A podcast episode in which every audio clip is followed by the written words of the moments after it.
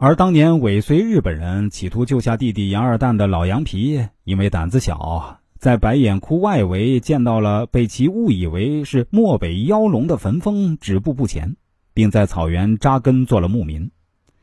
老杨皮暗中将青龙铜符从白眼窟带出，自觉时日无多又迷信的老杨皮，欺骗儿子，企图通过学地八尺裸尸盗葬的方式，配合青龙符化龙。孝顺的儿子不忍将父亲裸葬，就给老羊皮的尸体啊裹了一层白布。哪知弄巧成拙啊，黄皮子学弟窃符，引得天雷击失，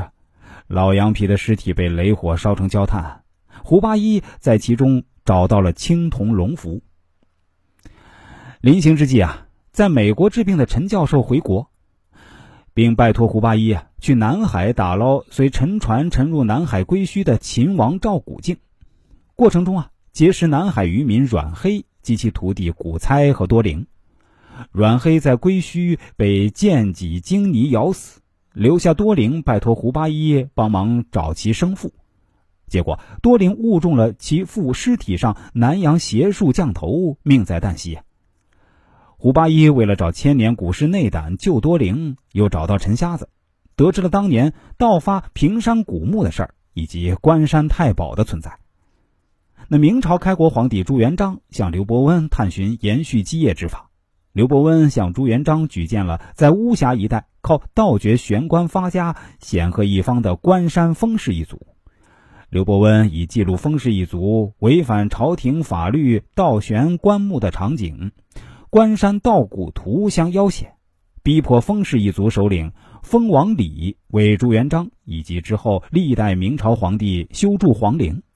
朱元璋赐下了关山太保腰牌，关山封家一直传到明末，出了一个野心家，叫封师古。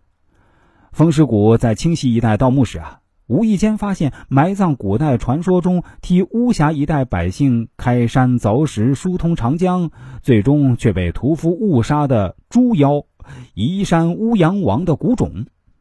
在吴阳王尸身中啊。发现了能使尸体保持不腐，并能够控制尸体移动的寄生真菌尸藓。风师古自以为发现了成仙得道的法门，自称地仙，并按照清溪古镇原貌，在地下修建一座同等规模的地仙村。之后啊，散播谣言说，百年之后，世间将会有毁天灭地的大灾难发生，所有愿意随他进入地仙村的人，皆可躲避灾祸，之后破山而出，成仙得道。以此欺骗了数千人进入地仙村古墓为其殉葬。风师古将多年来从其他古墓盗出的各种机关暗器，包括一整套九死精灵甲，这是一种长生于三代青铜器之内的半金属半植物，以生灵鲜血为食，隔数年休眠一次，埋入地仙村，并留下一段记录地仙村古墓位置和进墓方法的。关山指迷赋，以便之后的信徒进入古墓。如果大家听节目的过程中也想找我来看看，想盘点一下自己的人生和未来，当然都是可以的，也是非常欢迎的。方法呢非常简单，您只需要添加一下我的 QQ 号就可以，二三八零三六幺九幺四，这是一个十位数的号码，大家数一数是不是十位数呢？我再说一遍哈，QQ 号是。二三八零三六幺九幺四。